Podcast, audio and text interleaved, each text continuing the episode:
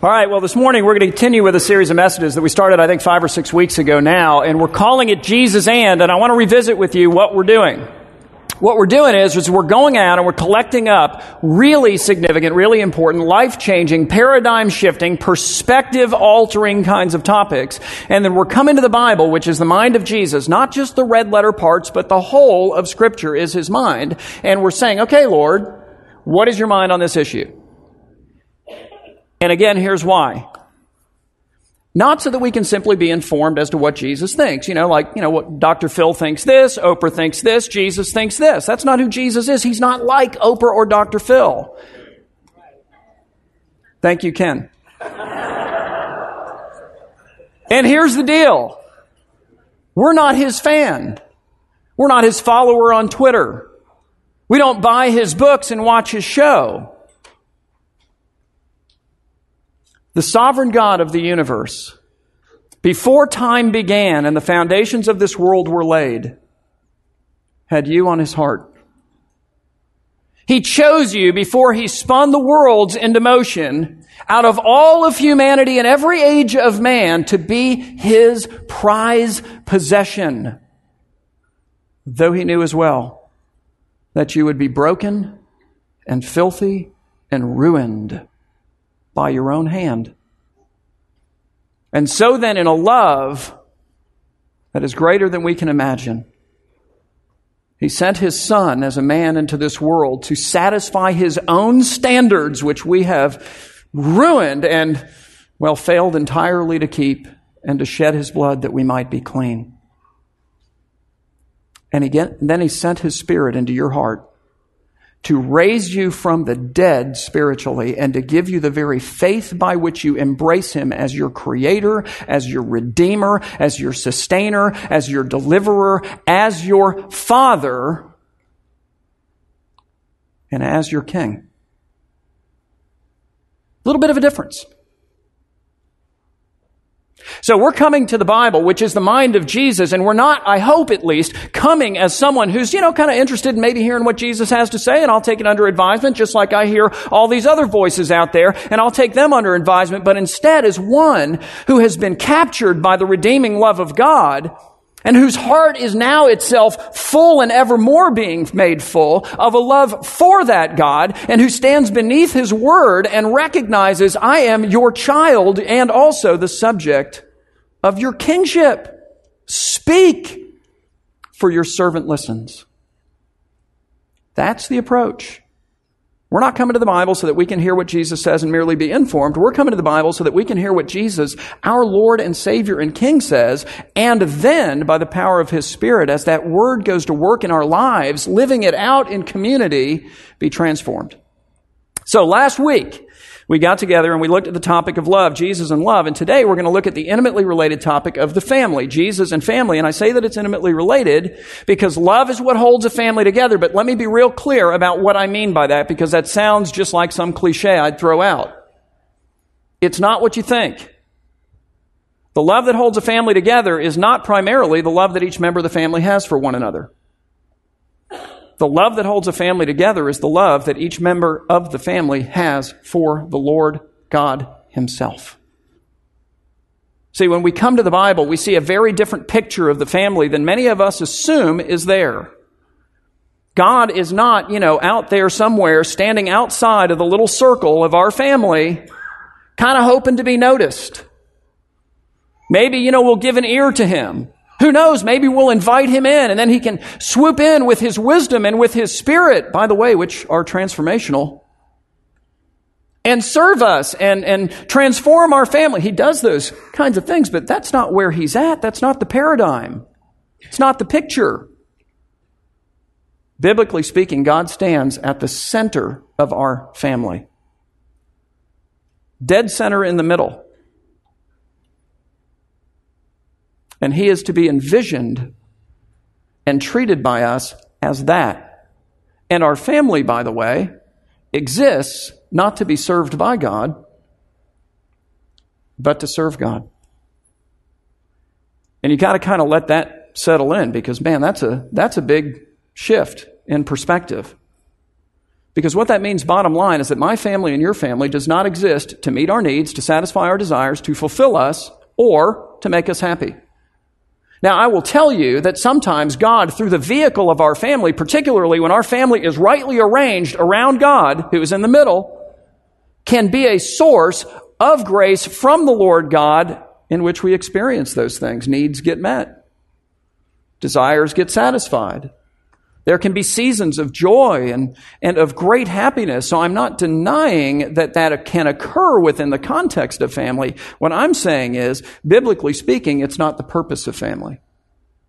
It doesn't exist for me. It doesn't exist for you. It's a great blessing, but primarily it exists for the Lord God Himself. The love that holds a family together, guys, is the love that each individual member of that family has for the Lord God Himself, and whom together they then seek to worship and serve and exalt and bring glory. Here's how I want you to visualize this. I want you to visualize it in terms of a bicycle wheel. How many of you have seen a bicycle wheel? Just everybody put your hand up. It's okay. All right, so you're without excuse. You can see it in your mind, right? A bicycle wheel. The wheel, the circle of the wheel, that's your family. The spokes of the wheel, each individual member. The hub of the wheel. The hub of the wheel is God Himself. And what I want you to see is that as you respond in love to the great redeeming love of your God, it is your love for God. It is your passionate pursuit of God. It is the priority that you place on God. It is the desire that the Spirit, by His Word, in ever increasing fashion, grows in your heart to worship and serve and to exalt God. It is the transformation of your character that God works out in your life as He makes you humble, as He makes you selfless, as He makes you all of these things that none of us are by nature. It's that love for God that unites us to Him as the hub of the wheel, but then not just to Him, but to every other member of the family who has that same pursuit. The love that holds a family together is the love that each member of the family has for the Lord their God, whom they together seek to worship and serve and exalt and bring glory. Still have the image in your head? Bicycle wheel? What happens when you take the hub out? What are you left with? A bunch of disconnected spokes. A purposeless wheel. It's not going anywhere, is it? And how strong is that will? Not very. We pick up our study today in Deuteronomy 6, beginning in verse 4, where Moses gives to us what Jesus will later in the New Testament identify as the single greatest commandment for the follower of Christ, for his chosen people who have been redeemed by his love, who are full of his spirit, who are subject to his word. Moses gives to us the single greatest commandment, and then immediately he follows it by a discussion of the family. Hear what he says. He says, Hear, O Israel, the Lord who's God. I'm going to read it. I want you to say it out loud with me. It's going to be fun. Just do it. Even fake it if you're not joyous about it. Just make it happen, okay? Hear, O Israel, the Lord, our God. Don't rush past that. Whose God is He? Yeah, or, or just if you want to personalize it, He's my God. He's your God. If you have faith in Jesus Christ, not only do you belong to the God of the universe, He belongs to you. You're connected inseparably, inextricably. That's a wondrous statement. Hear, O Israel. Hear, O people of God. He's saying, the Lord our God. And then he tells us something about him. The Lord is one. Now we don't live like that because what he means here is that there is only one God in all of the universe. By the way, whose God is he? He's ours. There is no other God, he's saying. It's a statement on monotheism. And he's calling us now to live as though there is one and only God. What's the commandment? Hear, O Israel, the Lord our God, my God and your God, the only God in all the universe is one. He's one God, and here's the deal. You shall love the Lord your God with all of your heart and all of your soul and with all of your might. And guess what? As you do that, as your husband does that, as your wife does that, as your parents do that, as your children do that, You come together around the hub of the wheel, don't you? You're united not only to God, but you're united to each other. The love that holds a family together is the love that each member of that family has for the Lord their God, whom they seek to worship and serve and exalt, whom they seek to bring glory to. The unifying principle of marriage is the love of God. The unifying principle of family is the love of God. And the unifying, meaning the bringing together purpose of marriage and family, is not the meeting of my needs or yours. It's not the satisfying of my desires or yours. It's not my fulfillment or yours. It's not my personal happiness or yours. Those are wondrous things, and they tend to occur most plentifully when we're all rightly arranged to the Lord our God, when He is the hub of the wheel, but the unifying purpose is the glory of God Himself. He's at the center, not me, not you. Our job is to love Him, which then begs the question of how do we do that? I mean, what does that look like, practically speaking? What does that mean? I'm going to give you a one word answer. It's the answer given by Moses in the whole of this chapter if you've studied it in your personal worship time this week. It's the answer given by Jesus in the New Testament. Loving God, practically speaking, looks like obedience. What does Jesus say? If you love me, you will keep my commandments. Why? So that you can have a relationship with him? No. No, no, no, no. We already covered that. You already have a relationship with Him. And it's all of Him, by the way. Thank God. Because I would blow it. He's chosen you. He's redeemed you. He's called you. He's filled you with His Spirit. He's given you His Word, which are the ways of life. He's broken you out of bondage to sin, slavery, and death and made you free. And He's given you His law that you might live like a free person and in such a way as to stand in stark contrast from the rest of this world. Different values, different ethics, different love, different worship. Loving God looks like obedience. If you love me, you will keep my commandments. And I just want to pause for a second and I want you to imagine what it would look like within the context of your family if everyone in your family, by the power of God, for the glory of God, out of a genuine ex- expression and appreciation and frankly delight in God, began to obey his commandments and to experience his personal transformation. Or maybe you should just imagine what might happen if only you did that, because you can't control everybody else, can you? Think of how different it would be. Think of the transformation that would occur. I'm going to tell you the first question that we ask now around here when people come to us with marriage and family related issues. Question number one How's your spiritual life? How is your connectedness to the hub of the wheel, who is the Lord your God? How are you doing in gathering, in plugging in, and in serving? You, are you finding your thing and doing your thing? Have you recognized that life is not about you, but it's about Him and express that in love and delight in your life? Tell me about your personal worship life. Bible open in your lap. Tell me about your prayer life. We refer many people for counseling, and counseling can be transformational and helpful. I've given out lots of books, and books are good. There are conferences you can go to, and you'll hear testimony after testimony about how great the conferences are, and all of these kinds of things. You can learn how to relate and communicate better with one another. Good stuff. Sex, money, in laws, they're the big three. Got to deal with them, don't you?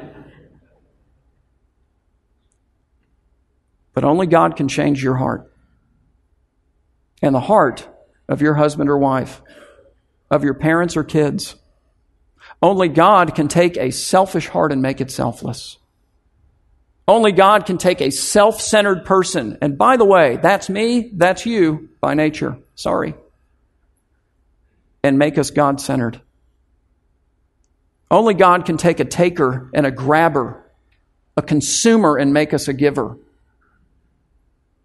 Only God can do those things.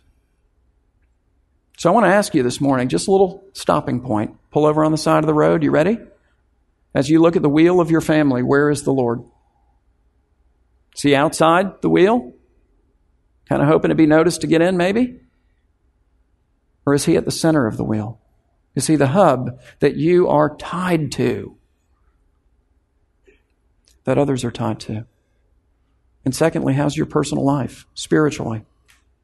How is your personal connectedness to the Lord your God? Because the love that holds a family together, guys, is the love that each member of the family has for the Lord their God. That's what overflows in love for each other. That's ancillary, it's an effect. The love that holds us together is the love that we have for the Lord our God and our common purpose of seeking to worship and serve and exalt and bring Him glory. He's at the center. Our job is to love Him by delightfully, frankly, keeping His commandments. But then it's more than that because then we're supposed to teach our kids to do exactly the same thing. Listen to what Moses says again. He says, Hear, O Israel, the Lord, our God. The Lord is one. He's the one and only God in all the universe. Therefore, you shall love the Lord your God with all your heart and with all your soul and with all your might. And these words, he goes on to say, that I command you today shall be where? On your heart. Your heart. He doesn't say, and these words that I command you today shall be on your pastor's heart, though I sure hope they are. Shall be on the heart of the teacher, you know, the kid that, you, I mean, you send your kids in the classroom, that I, I hope they are too. But he's talking to us as parents, isn't he? And we know that because he's now going to break into a conversation about the kids, he says, Guys, my word needs to be on your heart. And he says, Then you shall teach them. You can't give away what you don't possess. You shall teach them my commandments, my word, my gospel, my character, my nature, my glory. You shall teach these things diligently to your children. What it says literally is, you shall impress these things upon your children. You know, in the ancient world, they used to have um, wax seals that they would use. And every individual, or at least the wealthier individuals, would have their own special seal. It was like a cylinder, and they would wear it around their neck like a necklace. You see, it was like their signature. And so you would do a letter or whatever, and you would put the wax on and then they would take that seal and literally roll it across the wax. Now, what is it doing? It's leaving an impression. That's what you're to do with your kids. You're to take what is on your heart, because that's where it's supposed to be, and you're to impress it upon your kids. And you're to do it, he now goes on in poetic language to say, all the time and everywhere. He says, And you shall talk of them, meaning of my commandments, of my word, of my gospel, of all of these things that we're talking about. When? Well, when you sit in your house and when you walk by the way. That is to say, in your private life and in your public life. Which implies a consistency between the two, doesn't it? And who are the people who know when it's not consistent? Like, you know, when your public life is a little bit different than the private life. It's the people you live with. They know. There's no faking it at least at some point. He's saying, You shall talk of them, of me, of my commandments, of how to love me and how to follow me and how to grow in a relationship with me and what it means to serve me and putting me at the hub of the wheel and the whole shooting match when you sit in your house in your privacy and when you walk by the way in your public life and when you lie down, when you're inactive and when you rise up, when you are active. He's saying all of the time, he's grabbing all these different opposites and he's comprehending the whole of our existence and he's going, Get all that? Okay, that's when you're to do it. And then he goes on and describes our lives and homes. He says, And you shall bind them as a sign on your hand, and they shall be as frontlets between your eyes. You shall write them on the doorposts of your house and on your gates. And I don't think that he's saying that we need to do this literally. Again, these are all poetic images. But what he's describing is a life and a home in which the presence of God, our devotion to God, our love for God, the purpose of serving God, the centrality of God is so pervasive that there is no way that your children or anyone else could possibly miss it. No way. So let's pull over again. Two more questions. What are you impressing on your kids? And I say that because our culture comes to us with a very different wax seal. A very different thing to impress upon them. And before we know it, that's the one we're wearing around our neck. And we just assume that's okay because that's the one everybody else seems to wear too. And we impress materialism upon our kids. We impress all kinds of things upon our kids. Our culture comes to us as parents and says, all right, look, here's the deal. If your kid's not doing well academically, if he's not a good athlete, if you're not, you know, involved in music or art or dance, if there isn't so much activity in your life that you're about to go insane, then you're not getting it done as a parent. God's coming to us here and he's going, hey man, I didn't say anything about academics. I didn't even mention athletics. I said nothing about music or art or dance or fill in the blank. What he's commanding us to do is to impress himself on our kids. And those other things can be highly beneficial. Those other things, in and of themselves, are not bad. They're, frankly, really pretty good. A lot of amazing lessons learned on sports teams and all of these other things. Not knocking those things unless, and it's a big unless, they impede our ability to impress the Lord God and the things of God upon our kids. And I will tell you plainly, and I will not win one friend saying this. Sometimes, at least, they do.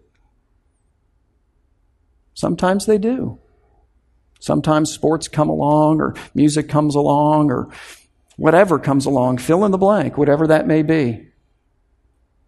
And we have to make decisions because all of a sudden they conflict with the things of God. So now the things of sports and the things of God are conflicting in this particular moment. And at that intersection, we've got to make a decision, don't we? And believe you me, the decisions that we make will make an impression. It leaves an imprint. I'm not talking about a weekend or two. I'm talking about whole seasons of time. Some activities, it's just like never ending. What are you impressing upon your kids? And the second question is what are you doing to make the presence of God in your life and home so pervasive that your kids cannot possibly miss it? And I want to give you some ideas. I feel a little bit like I'm, whenever I talk about this, like what we do in our family, I feel like I'm stepping out onto a real thin branch, you know, because my kids are still really young. I mean, I've got 18, 13, and 10. And we do not have it all figured out. We are not perfect parents. We do not have a perfect marriage. We do not have perfect children. Those of you who know us really well have recognized that. And I'm good with the rest of you knowing that as well. I mean, like you, we are all of us in progress and in process. And one of the things I've appreciated about this church is that this church has let our kids be kids just like any other kids. That's important. But I want to give you 10 ideas and the first is that you need to love God yourself. Now, that's a little redundant, isn't it? I mean, he's already said that. That's the commandment. Love the Lord your God with all your heart and with all your soul and with all your strength. Hey, you know what? All these commandments, he said, they're to be upon your heart. Oh, oh, and then impress them upon your children. It implies that we have an active spiritual life with the Lord our God. But what he's implied, I want to make real clear. Your kids need to see you following Jesus. And by the way, when you blow it, you know the whole public private life thing, and it's gonna happen. And they know you blow it, and you know that they know you blew it. Then confess your sin not only to the Lord your God, but to your kids too. And let them know that God is a God who forgives those who blow it, because guess what? They're gonna blow it. Teach them repentance. That's authentic. That's real. Number two, gather, plug in, and serve. Let your family know that there are things you stand for. Engage in the graces by which God has given us to grow in a relationship with Him. Make that a priority in your life. Imprint that upon them and understand that someday they're going to grow up and imprint that upon your grandkids. And then they're going to grow up and imprint that upon your great grandkids. And you might not be around to see it at that point, but then they're going to grow up. You get the idea. It's generational. Now, maybe the generations, you know, the cycle breaks, but let the cycle break with you. Number three, do personal worship before your children. That doesn't mean you do it as a show, but it does mean that, you know, they get to see dad with his Bible in his lap. They know that it's happening. They see that with mom.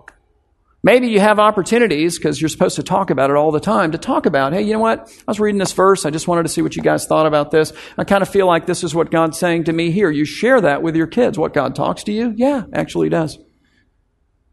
Through His Word. Number four, do personal worship or devotions with your children. And please understand, you do not need a PhD to do this. You don't need to go to Bible college to do this. It is really not overly challenging to just open your Bible to the book of Proverbs, sitting around the dinner table or breakfast or whenever it happens to work for you, and read one verse and just say, okay, guys, what do you think that means? All right, what, what would that look like if you did that today? Or here's how that hits my ears. I, will just be honest. It hits me like this, and this is kind of what it makes me think about. And it's 10 minutes. My wife, who is the hero of our house, Market, she is. For years, gets up first in the house. I make the coffee the night before. She brings me the coffee in the morning. It works. It's a great system. So she gets up, brings me the coffee. I get up. We do personal worship. We do it separately. I mean, we may be talking about it, but we do our deal. And our kids know that. They occasionally stumble out of bed early and witness it.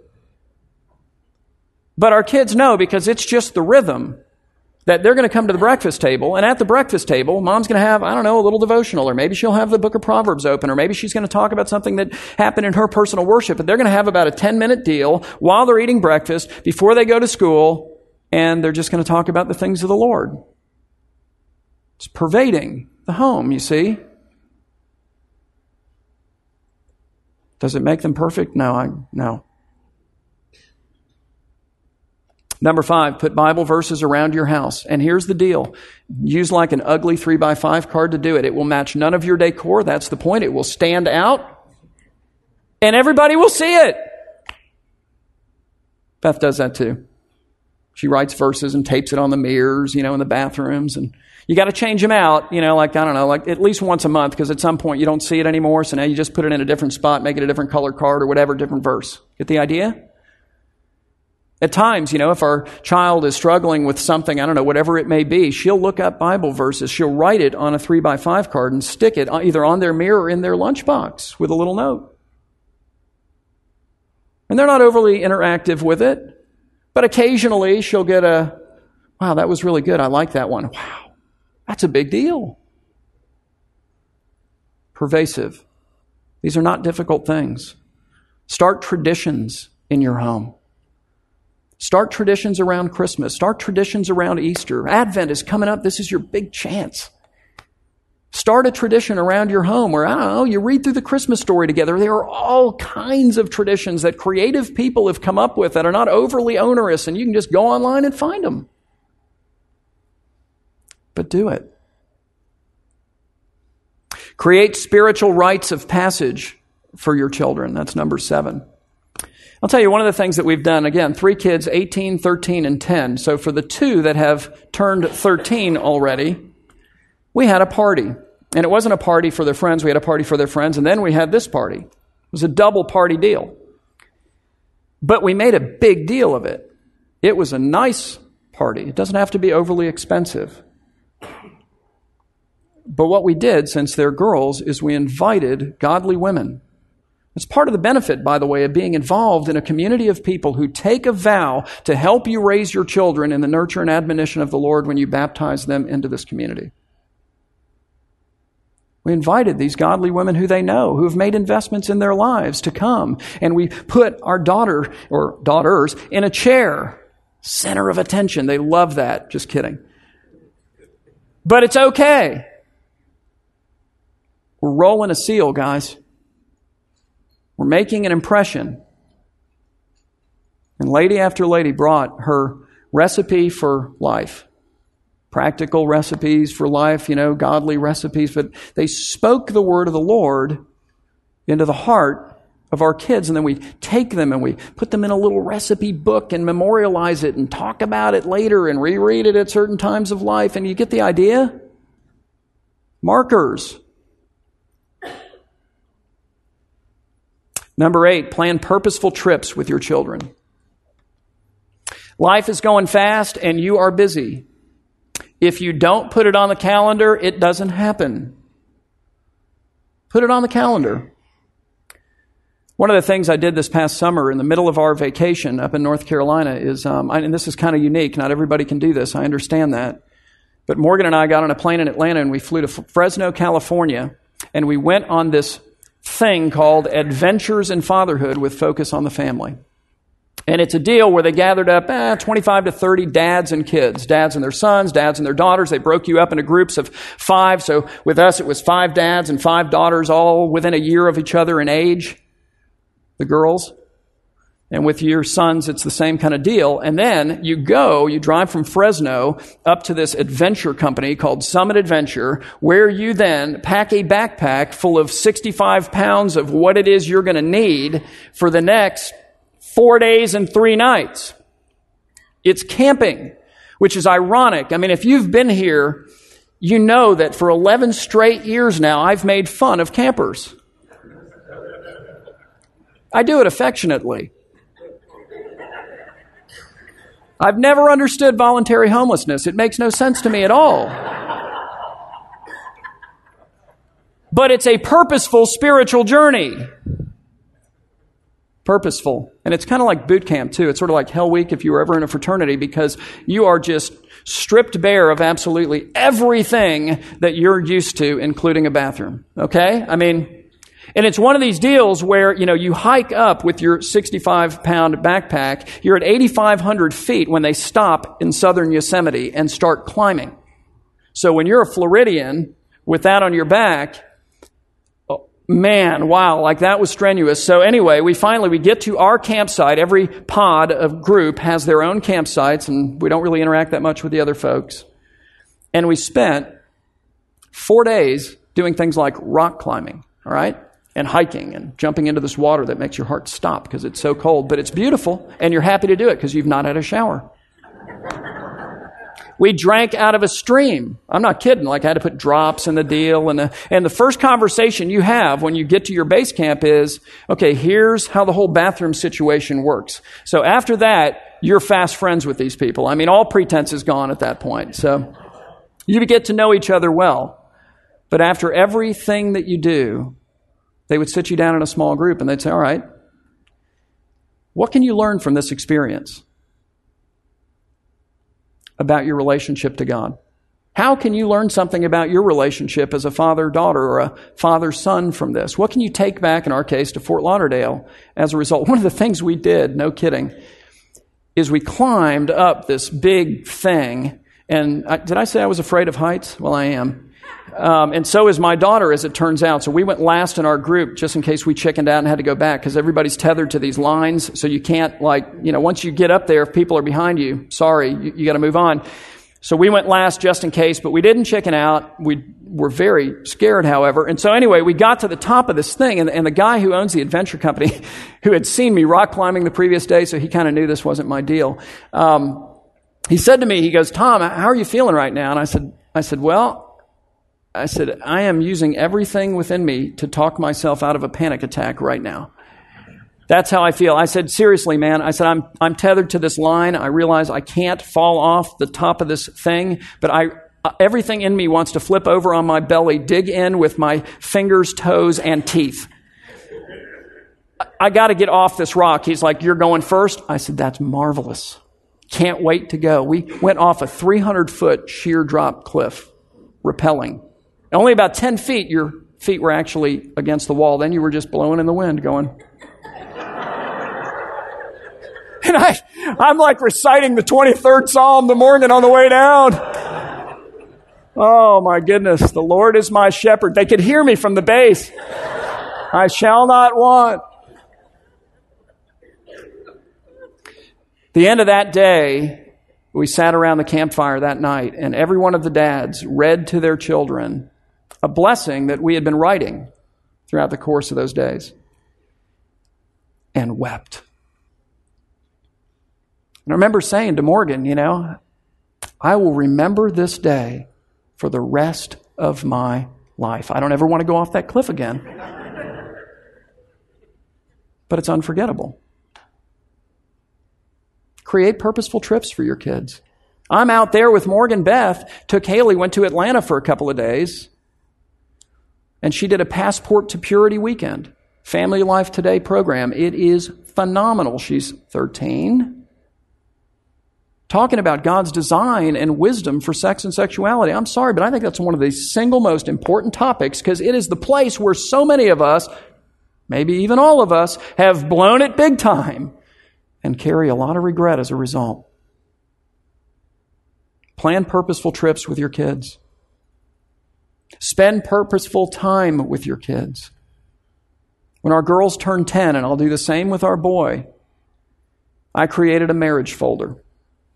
So I got a little folder. It's got a little yellow sticky, Morgan's marriage folder, Haley's marriage folder. It's in my filing cabinet. Once a year, I pull it out. We go to dinner. It's not the only time we go to dinner, but it is the only time that we go to dinner around this. And from 10 years old on, once a year, it happens in the summer, we sit down, and here's the question that I ask. I ask them, please describe for me the person that you believe God is calling or putting together and creating for you someday to marry and creating you for.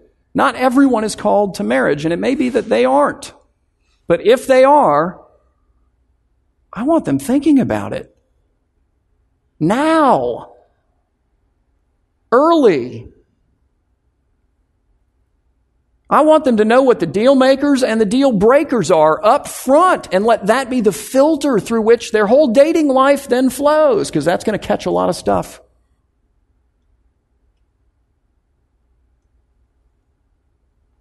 Do something like that. It's Bob Barnes' idea. I mean, all these ideas are somebody else's. Take them. Lastly, pray with and for your children. And I know that that's awkward for some of you. Like you've never prayed out loud. I get that. I understand that. Uh, I want to say this as nicely and kindly as I can. Get over it. Seriously, your kids need you to get over it. They're not sitting around with a little piece of paper and a pen and going, I'm going to give dad a D plus on that one. That was awful. They're not grading your prayers. God's not up in heaven going, Oh my goodness, you got to hear this. Come here. This is awful. So bad. Who does that? Doesn't happen. Good grief, he sent his son to die for you. He chose you. He's filled you with his spirit. He's given you his word. He longs to hear your voice and for you to hear his. Don't deny yourself and don't deny your kids because you're too proud or whatever to do that. Lead your children into a growing relationship with the Lord. Pray with them and pray for them, even if it's 10 seconds long and you feel stupid. You'll get better at it. And they'll learn too. Because here's the deal, guys. The love that holds a family together is the love that each member of that family has for the Lord their God, whom they together purpose to worship and serve and exalt and bring glory. The unifying principle of marriage is the love of God, and its unifying purpose is not our needs, desires, wants, fulfillment, or happiness. Those come when we get it right but they're a byproduct. The purpose is the glory of God Himself. It is the exalting of Christ in all things. And our job is to love Him and keep His commandments and to teach our kids to do it as well. So here we go. Where is God right now relative to your family? Outside, inside, in the center? How is your spiritual life? What are you impressing upon your children? And what are you doing to make the presence of God known, pervasive in your life and in your home. Think about those things, okay? Let's pray.